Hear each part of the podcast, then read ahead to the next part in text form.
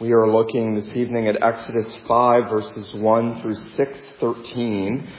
Uh, it's sort of difficult to break this passage up, and I knew you probably didn't want me trying to preach on seven chapters, six, six to seven chapters, but really Exodus 5 through 11 are a single unit of how God is going to deal with Pharaoh, how God is going to use Moses as his servant in front of Pharaoh, and how God will ultimately bring the plagues on the Egyptians in order to cause Pharaoh to drive them out of Egypt and for God to deliver them so that they can come to the mountain and worship him.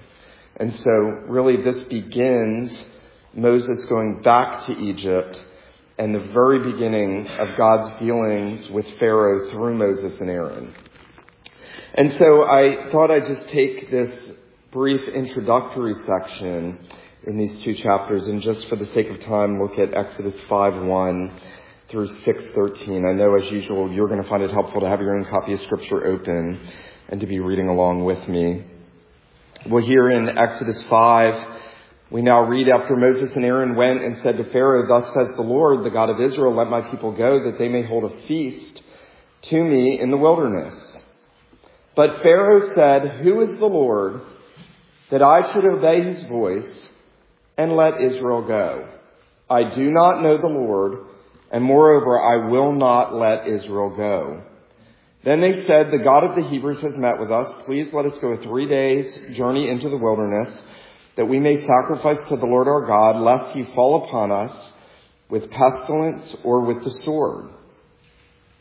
But the king of Egypt said to them, Moses and Aaron, why do you take the people away from their work? Get back to your burdens.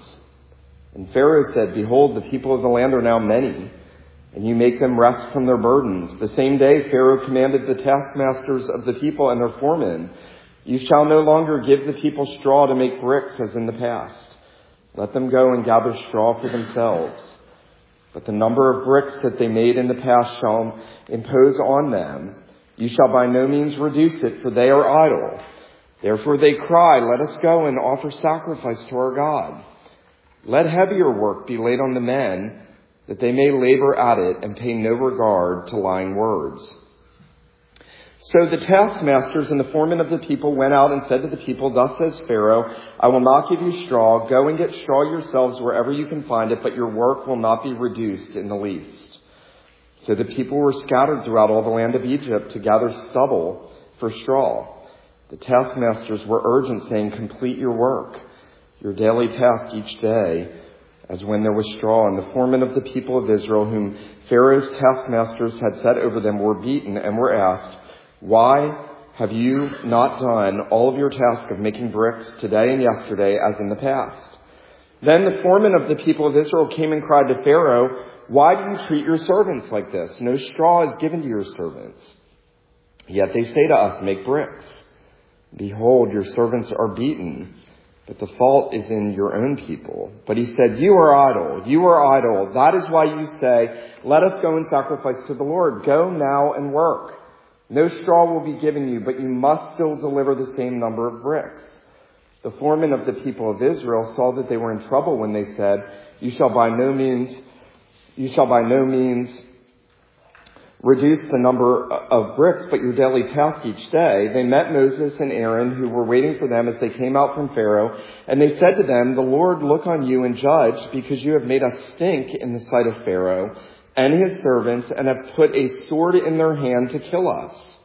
Then Moses turned to the Lord and said, O Lord, why have you done evil to this people? Why did you ever send me? For since I came to Pharaoh to speak in your name, he has done evil to this people, and you have not, and, and, ha, and you have not delivered your people at all. But the Lord said to Moses, Now you shall see what I will do to Pharaoh, for with a strong hand he will send them out. With a strong hand he will drive them out of his land. God spoke to Moses and said to him, I am the Lord. I appeared to Abraham, to Isaac, and to Jacob as God Almighty. But by my name, the Lord, or literally in Hebrew, it would be Yahweh, Yahweh, I did not make myself known to them. I also established my covenant with them to give them the land of Canaan, the land in which they lived as sojourners. Moreover, I have heard the groaning of the people of Israel, whom the Egyptians hold as slaves, and I have remembered my covenant.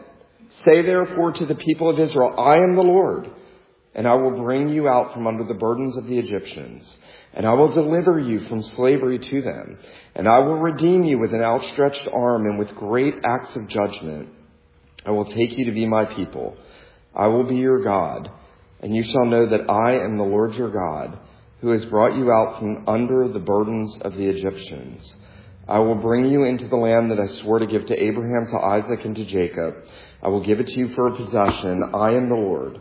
Moses spoke thus to the people of Israel, but they did not listen to Moses because of their broken spirit and harsh slavery. So the Lord said to Moses, Go in, tell Pharaoh, king of Egypt, to let the people of Israel go out of his land. But Moses said to the Lord, Behold, the people of Israel have not listened to me. How then shall Pharaoh listen to me? For I am un- of uncircumcised lips. But the Lord spoke to Moses and Aaron and gave them a charge about the people of Israel and about Pharaoh, king of Egypt, to bring the people of Israel out of the land of Egypt. The grass withers, the flower fades, but the word of God endures forever. Well, recently I have been reading some through Samuel Rutherford's letters, the letters of Samuel Rutherford, and uh, many of the best quotes in that book, and by the way, Charles Spurgeon said that when he died, he wanted everyone to know that the closest thing to inspired scripture in all of church history was Rutherford's letters. And you learn very quickly what a special individual Samuel Rutherford was and what an amazing pastor he was and how counterintuitive many of the things he wrote to his parishioners were. Many of them would be suffering great affliction, and instead of telling them, hey, it's going to be okay, God's going to bring you through this, he would say things like his famous statement, grace grows best in winter. Grace grows best in winter. We don't like to hear that, if we're honest. You know, sometimes you'll hear these super spiritual Christians almost desiring more suffering. That's not normal, nor is it godly.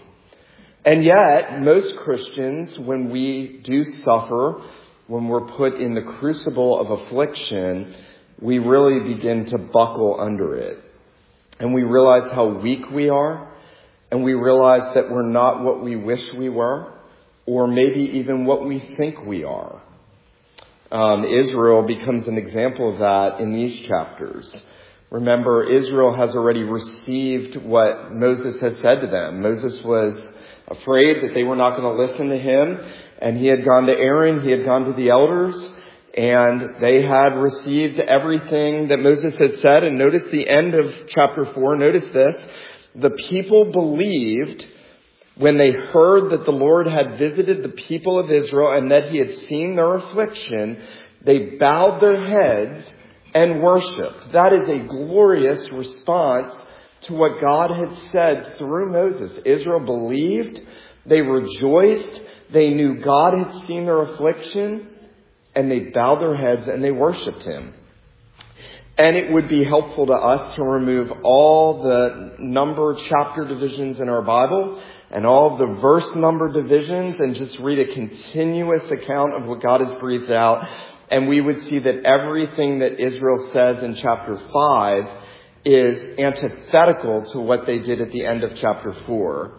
Because when Moses goes to Pharaoh at God's commissioning and Pharaoh hardens his heart and he increases the opposition and the oppression against God's people, they buckle under it, and instead of turning to the Lord, and instead of crying out to God, and instead of knowing that God had said he would deliver, they, com- they go to Pharaoh, they complain against Moses, Moses complains to the Lord, and it's a very different scene than what we saw at the end of chapter 4. And there are loads of lessons for us in this chapter. There are things we're going to learn, learn from Pharaoh. There are things we're going to learn from Moses, and there are things we're going to learn from the people of Israel. I want us to consider as we look at this section together three things. First, I want us to consider the confrontation between Moses and Pharaoh. I then want us to consider the complaint of the people of Israel. And then I want us to consider the deliverance promised by God. The confrontation, the complaint, and the deliverer. We'll notice we don't know how Moses got so easy access to the most powerful man in the world, but we went from God finishing his calling on Moses' life and Moses finally responds to God's calling after, after raising opposition after opposition after opposition and then as we saw saying ultimately, Lord, please send somebody else. And then Moses finally comes to the place where he, he is satisfied to yield himself to God's word and will. And he has gotten the elders and he has gotten Aaron and God has said to take Aaron, take the elders, and go to Pharaoh. And as we come into chapter 5, we're told afterwards Moses and Aaron went and said to Pharaoh, Thus says the Lord, the God of Israel, let my people go that they may hold a feast to me in the wilderness. Now, it is possible that Moses got access to Pharaoh because there were still people alive who knew him so many decades before when he had fled Egypt. It's probably likely that there were still some that remembered Moses having grown up in the palace and then having fled the country, and so they bring Moses and Aaron before Pharaoh. Now what's interesting here is that God had said in the previous chapter that Moses was to take Aaron and the elders, and here there is no mention of the elders. Now, my educated guess is that they got fearful and they said, well, why don't you guys just go? And so the elders actually don't come with Moses and Aaron. Moses and Aaron go it alone, and yet they go in obedience to God. And it's remarkable. It's remarkable because up until this point, Moses has been very fearful and very cowardly. From the beginning of the time we saw him in Egypt, even through the call of God, there is so much fear and trepidation in him. There's, there's even cowardice in Moses. And now Moses goes and you get a sense that there is confidence and courage and calmness in Moses going to Pharaoh. You don't get the sense that Moses is fearful. You don't get the sense that there's any more trepidation. And what's amazing, just as an aside, is that Moses becomes an example to all believers. You know, um, we are often by nature afraid of men. We fear men. The Bible has much to say about the fear of men. If we're honest, most of us, even the best of us, are fearful when we witness. If, if we said we weren't, there would be something wrong with us. And that's why the Bible is always giving us examples of those who at one time were not, and yet who God made into the individual that He wanted them to be. And what was the secret to Moses' courage in going to Pharaoh? What was the secret? Well, notice it was that Moses knew who the Lord was. When he goes to Pharaoh and Pharaoh says, who is the Lord that I should obey him? I don't know the Lord. Notice what Moses says in verse 3. Moses and Aaron said, the God of the Hebrews has met with us. What changed Moses into a man that enabled him to go and stand before the most powerful ruler in the world, knowing that his life could have been on the line, and to do it with a sort of serenity was that he had met with God, God had met with him, and he and Aaron could go and say, the Lord has met with us. That, by the way, is the secret. That, that's what changes us when, when we've had an encounter with Christ, when we've communed with the Lord and we realize that the Lord has met with us. Then we become like uh, Peter and John, who say we cannot help but speak the things we have seen and heard. Moses here is essentially exhibiting that for us.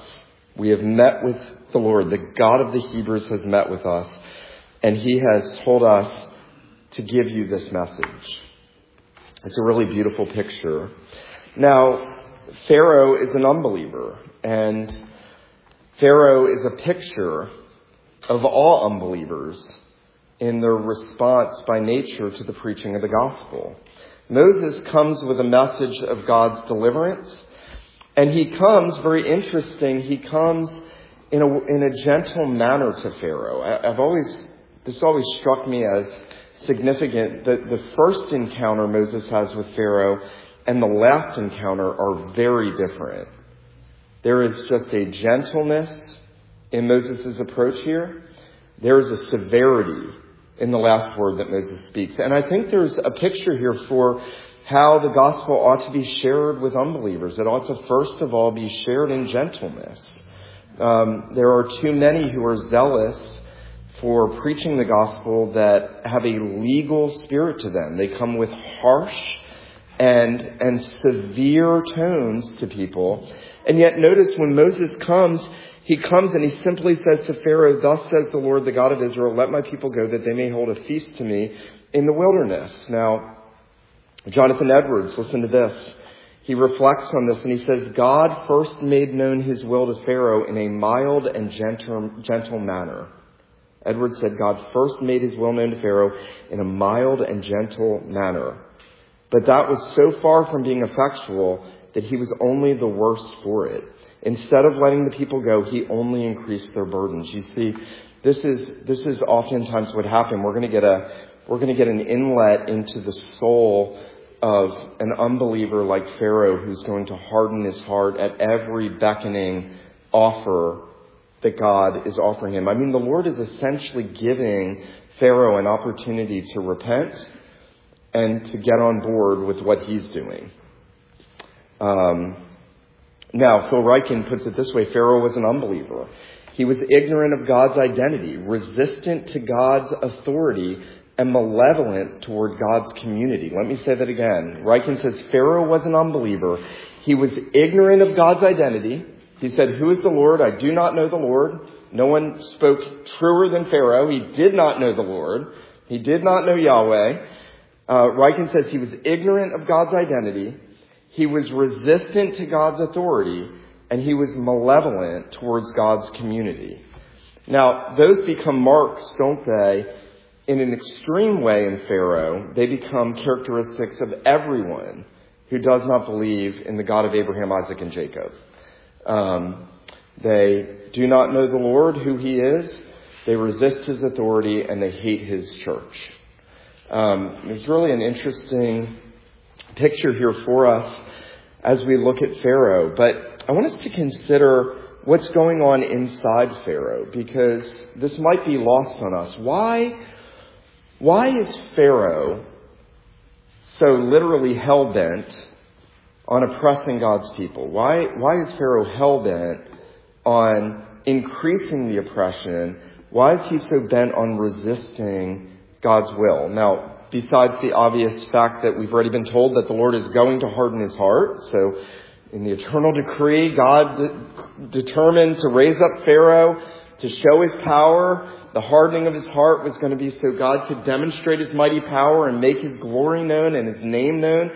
And yet, and yet Pharaoh is every bit just like every other fallen sinner by nature. And he loves his sin. He loves his sin. Listen to this.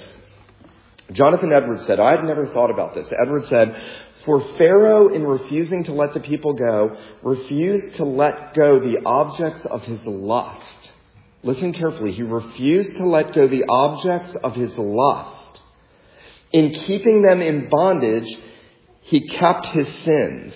Listen, his pride was gratified in his dominion over that people. His pride was gratified in his dominion over that people. Edward says he was loath to let them go because he was loath to part with his pride.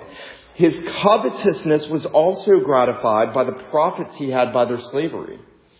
It was his pride in oppressing them. It was his covetousness in the profit that he got from their slavery. Edward said he would not let them go because he would not part with the objects of his covetousness. I thought that was incredibly instructive when the gospel is offered to individuals, there is really one reason why they reject it. It's because they do not want to let go of their sins. They love their sins so much that they would rather harden their hearts and perish than come to the God who is full of grace and mercy, who would give them liberation from their sins. Now I was thinking about it. Pharaoh is just like the chief priests and the scribes that we heard about this morning. Why were they so hateful to Christ? Because they love their power. They love their positions. They love their sin. And so they would not embrace the Savior. They would rage against him rather than come to him and trust in him. And so Pharaoh is a picture here and, and a picture of those, all those who reject the, the gospel. Now, in response, Pharaoh ups the ante. He shows more hostility to God's people. He increases their affliction. He adds to their oppression. He deals cruelly with the people of God. And, and as I've already noted at the outset this evening, uh, the people don't respond well. Um, their foremen uh, go to Pharaoh and they appeal to him. And he hardens his heart against them. And then notice verse 20, they met Moses and Aaron who were waiting for them as they came out from Pharaoh and they said, the Lord look on you and judge because you have made us stink in the sight of Pharaoh and his servants and have put a sword in their hand to kill us. They went to Pharaoh and asked him to be merciful. They went to Moses and Aaron and complained against them, but there was one person they didn't go to. They did not go to the Lord. Now isn't that interesting? The Lord has heard their cries in their affliction. The whole opening section of Exodus is about how God has heard and seen. He has listened to their cries and he has raised up a deliverer in his time. And yet now that deliverer is, is beginning the work that God has sent him to do. And instead of waiting on the Lord and trusting him, instead of crying out to the Lord, they go to their oppressor looking for deliverance and they complain against God's servants. Um, you know, I have seen this in my pastorate where people have some hardship, a loved one is taken from them, or some incredibly difficult affliction has fallen on them from the hand of the Lord, and instead of turning to the Lord, they get bitter, they complain, they wallow in their misery, and then they get mad at their ministers even though their ministers couldn't do anything for them other than pray for them and with them. Um,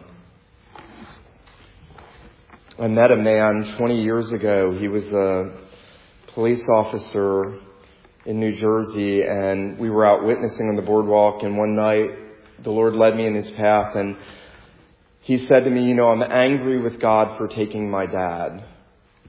And I thought, "Oh wow, that was more than I expected someone to say. And why would God take my dad? And he just kept going on and there was so much anger. And I finally said to him, I said, you know, you're asking the wrong question. You should ask why God gave his son rather than why God took your dad. But it was at that point I realized just how much anger and bitterness people can get when the Lord sends trials and afflictions into their life. Remember what I said at the outset? Rutherford said, grace grows best in winter. And while we don't like that, everything God is doing here, even, even the increase of oppression from Pharaoh to the people, is all part of God's plan to deliver them. And their work is to wait on the Lord and to take him at his word.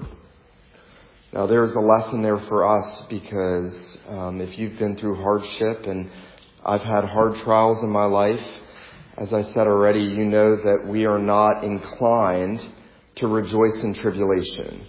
We are not inclined by nature to, to patiently go through and endure those hardships. We are inclined to grow bitter and to complain. I know that from firsthand experience. Um, we have to catch ourselves. We have to train ourselves. We have to train ourselves to go back to God's Word and to find comfort in it. And to, to say, well, I don't know how to reconcile what's going on right now. I know that God has said this and I'm going to take Him at His Word. That is so much what God calls us to in the Christian life. My circumstances don't seem to square with what God has said in His Word, but I know that what He said is true. And therefore, I can go through this circumstance reading it in light of what He said, not trying to pit it against it and drive me further from Him. You know, the Psalms are perfect for this, aren't they? I, I was interested tonight when we read the call to worship, and I had not planned this. And I want to read it to you. How much it fits with this message. Here, think about David, all the hardship David went through, all the oppression. God had said, you are going to be the king. He had anointed him and then David spends uh, well over a decade being pursued by Saul, living in caves and dens, hiding out for his life. That doesn't seem to square with what God said that you're going to be king, and yet David knew how to apply himself to who God is and how to apply himself to the promises of God and to apply himself to God as his God. And so I was fascinated here. You know, David is fleeing from Saul in Psalm 18. And listen to this. I love you, O Lord, my strength. He prays, I love you, O Lord, my strength. The Lord is my rock, my fortress, my deliverer, my God, my rock, in whom I take refuge, my shield and the horn of my salvation, my stronghold. Now listen, I call upon the Lord, who is worthy to be praised, and I am saved from my enemies. You know, while the Lord works his plan out perfectly, and there's no plan B in God's eternal plan, I do wonder if Israel had gathered and if they had called on the Lord and if they had sung his praises and they had done what David did there in Psalm 18, if maybe God would have shortened the process in delivering them. They didn't do that. They complain, they grumble, and they become they become an example to us to guard against. Um, you know, we have to prepare ourselves to suffer. It's, it's never just going to happen in the moment if we're not preparing. How will I respond? You know, I've often thought about Job. Job didn't learn to fall down and worship when God took his children and say, the Lord gave and the Lord takes away because that was the first time he ever did that. Job didn't learn those things in that moment. Job put into practice what he was already prepared for because he coached himself in the truth of God's word. He knew that his circumstances didn't take away from the goodness of God or the trustworthiness of God or the fact that God deserved to be worshiped. Israel should have known better. That may sound harsh to you because the oppression that they had was very severe. And, and that might sound like a sort of stoic response. It's a, it is a pastoral response in the deepest way possible that we've got to prepare ourselves for the affliction that God may bring into our lives. Now, I want us to consider finally the deliverer. We've seen the confrontation, we've seen the complaint, and now I want us to consider the deliverer. Well, Moses goes to the Lord because he's been complained against, and now he complains to the Lord, and Moses says, Lord, why have you done this evil to your people? Why did you even send me? Now Moses is starting to waver. Moses is allowing the complaints of the people to have a negative impact on him. By the way, that happens. Let me just say that when we're negative to one another in complaining, we wear off on each other. When we build each other up, it is for our good. I know that because my wife has to stop me from complaining. Let's just have a little confession time here. Because it brings her down instead of me building her up. Here Moses is being affected by the complaints of the people. We'll see that later, how often that happens. Why did you ever send me? Since I came to Pharaoh to speak in your name, he has done evil to this people. You have not delivered your people at all. Now what's interesting is that the Lord deals with Moses in incredible gentleness. You know, I've, I've really been struck as I've read through Scripture how often the Lord deals gently with His people when they're wavering in, in doubts or fears, but they're His people. Um, you know, the disciples, you see this played out in the ministry of our Lord Jesus. The disciples are always arguing about who's the greatest, and Jesus just comes and puts a little child in their midst. He doesn't deal harshly with them. He deals severely with the Pharisees. He deals gently with his own, even when he's bringing strong correction to them. And here the Lord is going to explain to Moses what it means for him to be the deliverer. What did Pharaoh need to hear? That God is the deliverer and redeemer of his people. What did Israel forget and need to be reminded of? That God is the deliverer and redeemer of his people. What had Moses now forgotten? That God is the deliverer and the redeemer of his people. And so the Lord is going to reveal again to Moses who he is and what he's going to do. Notice this. The Lord said to Moses, now you will see what I will do to Pharaoh. Now, there may be a sense in which the Lord is correcting Moses as if Moses thought the deliverance was up to him, and he's forgotten that the battle is the Lord's. And so the Lord says, now you're going to see what I'm going to do to Pharaoh. With a strong arm and an outstretched hand, he will drive my people out of Israel. And then notice what the Lord does in revealing himself as the deliverer. And this is so instructive for us.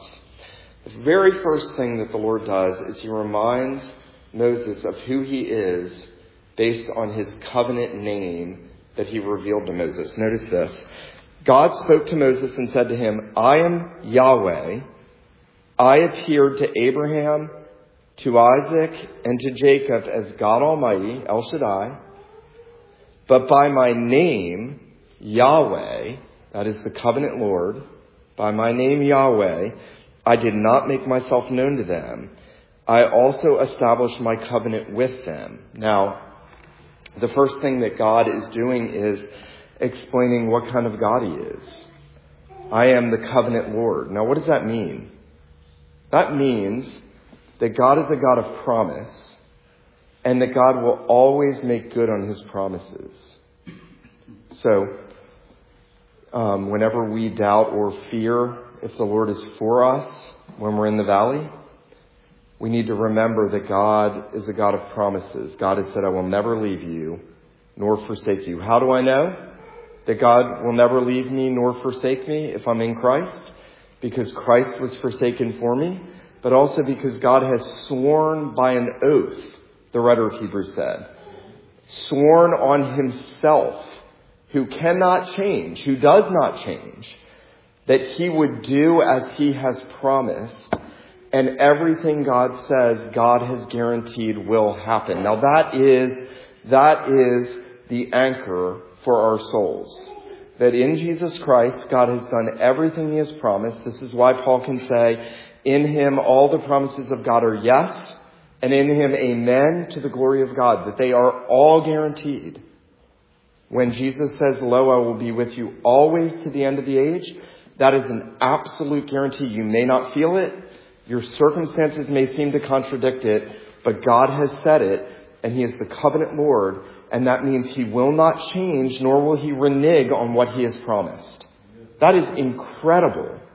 No one else under the sun has that sort of God, nor that sort of confidence at their disposal that God will be with them. How could David go through what he went through being chased by Saul for well over a decade and open up Psalm 18 by saying, my God, my rock, my refuge, my deliverer, because he understood that God was his Lord, was his covenant God, and that God was going to do for him as he had promised.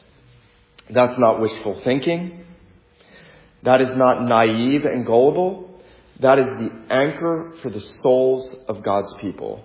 And we need that more than anything. Israel had forgotten that. Moses had forgotten that. And so as God reveals himself as the deliverer, he first reminds Moses of his name. Now, let me just say this um, as an aside here. The Lord also says that he is going to deliver his people for his name's sake. So the deliverance is going to be a vindication of his name. The deliverance is going to be a proclamation of his name. Because ultimately what the Lord is going to do in delivering Israel in the Exodus is foreshadowing the gospel and what Christ is going to do in that greater Exodus through his death and resurrection. And where is God's name most fully made known? It's in the work of redemption in Christ crucified. Where is God most glorified? It's in the work of redemption in the death and the resurrection of Jesus. And so God makes his name known because God is going to magnify his name and deliver his people for his name's sake. Notice verse 7. He says to tell Israel, I will take you to be my people. I will be your God. You shall know that I am Yahweh your God. You shall know that I am Yahweh your God because I'm going to do as I have promised. Now, he's going to reiterate, and I don't want to spend a long time on this, but he's going to reiterate the promises he's already made. Notice verse 4, I will establish or cause to stand my covenant um, to give them the land of Canaan, the land in which they lived as sojourners. Notice he says, I have remembered my covenant. The end of verse 5. He says, I will bring you out from under the burdens of Egypt. I will deliver you. I will take you to be my people. And notice verse 8, I will bring you into the land that I swore to give Abraham, to Isaac, and to Jacob. Now, there is an interesting thing in the Old Testament that you will see as we go through the book of Exodus and as you read on through the rest of the Old Testament. God is always going back to his first promises and he's always building on them. Everything is rooted in what he does in Genesis 3:15, but everything is very much focused on the promise to Abraham. And God is building on that promise, and God is saying, not only am I going to do something right now for you, I am doing what I told Abraham I was going to do so long before. Isn't that amazing? God not only remembers his promises, he does for his people now what he promised to do for his people then, and he is always building on and developing his promises until Christ comes, keeps all the promises in himself, fulfills everything in himself, secures all the covenant blessings of God for his people. And, and this is where we know, this is where we know that the promises are secure. As I've already said, when we look at the cross, when we see Jesus Christ crucified, we should be assured that God has remembered his covenant promises and made good on them for us and for his people out of every tongue, tribe, nation, and language. And that means, let me just say that tonight, that means when we look at the state of the church in America, when we look at the state of the church in the world and we start to get discouraged and we, we don't see great revival and we start to just get discouraged over the state of the church everywhere, we need to take a step back and we have to say, you know, this God promised Abraham that he would be the father of many nations. This God promised to deliver his people out of Egypt. This God promised to gather Jews and Gentiles together in Christ. This God has shed his blood on the cross to redeem a people out of every tongue, tribe, nation, and language. And that means that that is a guarantee. To what degree we don't know, but it is a guarantee that God will have a people in every nation who will sing his praises, who will be his people. He is actively fulfilling that promise. You know, when we think about world evangelism, we tend to think about this country or that country or that country. And about 20 years ago, when I was at the boardwalk in New Jersey and we were doing those evangelistic summers there and and one night in particular, I was watching as people were going by and meeting people, and I met Israelis and Egyptians, and I met people from the Middle East, other uh, Islamic countries, and I met people from France, and I met people from Spain and South America, and I thought the nations are right here at our doorsteps. Missions are not just about going to foreign countries, they're right in front of us. And, and that, we ought to have great confidence that God is going to fulfill his covenant promises and go forth with the gospel to those right in front of us who so desperately need to hear the gospel and so desperately need to come into covenant union with the covenant Lord through the covenant Son, Jesus Christ. Well, I want you to also consider with me finally that everything God says here he is saying, and this is just by way of looking down from above everything he's revealing, that he is full of compassion. God is not only doing this to make his name known, he's doing it because he's driven by compassion. What was driving Pharaoh to oppress God's people was hatred. What is driving the Lord to deliver his people? Compassion. You know, I was thinking about this. Pharaoh says, make bricks without straw. Find your own straw. Make bricks. Up your quota. Do the same amount. He's, he's increasing their burdens and the people are feeling those burdens. And the Lord says, I've come to deliver you. And, you know, when we look at when we look at the Lord Jesus and we hear everything he says, my mind immediately went to Matthew 11. And Jesus stands and he says, Come unto me. Come unto me, all you who are weary and heavy laden. Take my yoke upon you and learn from me, for I am gentle and lowly in heart, and you will find rest for your souls. The burden that Israel was feeling is meant to serve as a picture of the weight that we feel under the guilt of our sin, the weight of the law, the pressures of life, the way the unbelieving world treats us. And, and when we feel those weights and those burdens, and I know that you've felt weights and burdens in your soul, because I have in mine, we have to hear the same voice of this God talking to Moses, saying in the flesh, Come unto me and I will give you rest for your souls. Um, I don't know what the Lord has in store for us. There's a part of me that hates preaching messages like this because I don't know what's around the corner. But I know that it's true. And I know that we need to learn these truths and have them deeply ingrained into our hearts now so that if and when the Lord brings us into seasons of affliction, we know how to respond. Notice just as a sad aside, Moses goes back to the people, but they did not listen to Moses. It's so tragic. The Lord has said, here's who I am. Here's what I've done. Here's what I'm going to do. Here's why I'm going to do it. And the people do not listen because of their broken spirit and harsh slavery. Nevertheless, the Lord continues. Isn't that marvelous? The Lord doesn't stop what he's promised to do because of their sin. And there's a word there for us. I'll leave you with this tonight.